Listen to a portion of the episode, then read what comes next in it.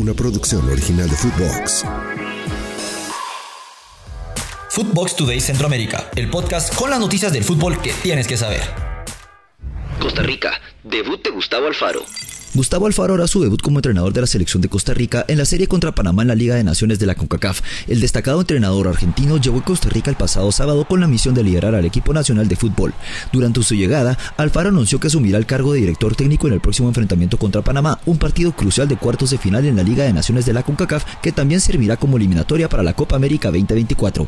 El 16 de noviembre, Costa Rica será el anfitrión de Panamá en un emocionante enfrentamiento. Cuatro días después, el 20, el equipo tico devolverá la visita a Panamá en un segundo encuentro, el cual definirá al semifinalista. Y esta serie no solo decidirá qué equipo avanza en el torneo, sino que también otorgará al ganador un valioso pase para la Copa América 2024, donde Gustavo Alfaro tendrá la oportunidad de dirigir a la selección costarricense. Al respecto, Alfaro comentó lo siguiente. Hemos llegado para comenzar a desarrollar este proyecto de trabajo. Tenemos poco tiempo para preparar el partido contra Panamá, pero desde el momento en que sumo el cargo me hago responsable como entrenador. Antes de continuar con nuestras notas, los invito a que vayan y le den seguir a Footbox Today Centroamérica. Escríbanos qué les pareció este episodio y nos califiquen con 5 estrellas. Guatemala, Misco se mete a la lucha por clasificar a la fase final. El Deportivo Misco y Cobán Imperial empataron a dos en un partido que se completó el lunes en el Estadio Verapaz debido a la suspensión por lluvias el domingo. Roque Caballero y Jan Jonathan Márquez marcaron para los visitantes, mientras que Luis Martínez y Aniel Porras anotaron para Cobán Imperial. El Deportivo Misco tomó la ventaja temprano con un gol de Caballero en el minuto 4. Cobán Imperial buscó el empate y Martínez anotó al minuto 49, seguido por un gol de Porras en el 77 para darle la ventaja a Cobán. Sin embargo, Misco igualó rápidamente con un gol de Jan Jonathan Márquez, donde el empate deja a ambos equipos con 17 puntos en la octava posición respectivamente, siendo Misco el octavo debido a su mejor diferencia de goles. Panamá, Fidel Escobar rechazó la Libertadores.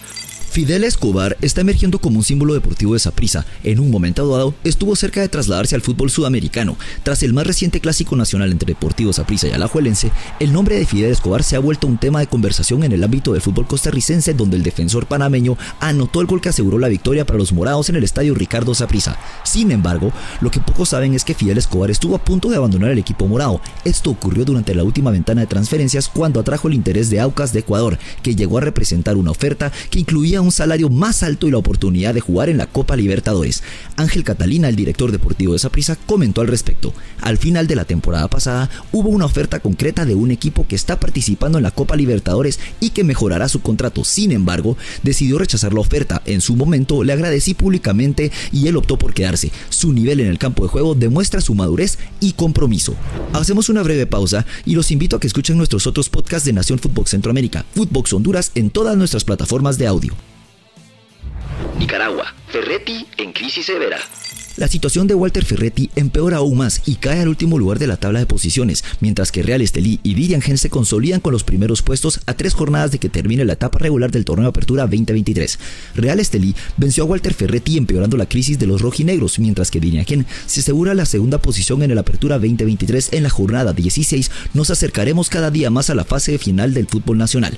En el último partido de la jornada 15, Real Estelí derrotó a Walter Ferretti por un marcador de un tanto a cero con un gol de Abel Méndez al minuto 70 este resultado consolida a Real Estelí como líder con 35 puntos, mientras que Walter Ferretti cae al último lugar del torneo con tan solo 12 puntos. La jornada 16 dará inicio el miércoles con tres partidos, donde Walter Ferretti se enfrenta a Mazachapa FC a las 5 pm en el Estadio Nacional, Dirian Gen juega contra la UNAN a las 7 y media de la noche y Managua FC se enfrenta a Real Estelí a las 8 de la noche en el mismo escenario. Vuelve la Champions League. El torneo de clubes más importante y prestigioso del mundo vuelve hoy. A continuación, los mejores partidos del día. Shakhtar Donetsk recibe al Fútbol Club Barcelona. AC Milán de Italia se enfrenta al Paris Saint-Germain. Atlético de Madrid se enfrentará al Celtic de Luis Palma. El Newcastle United se enfrentará al Borussia de Dortmund.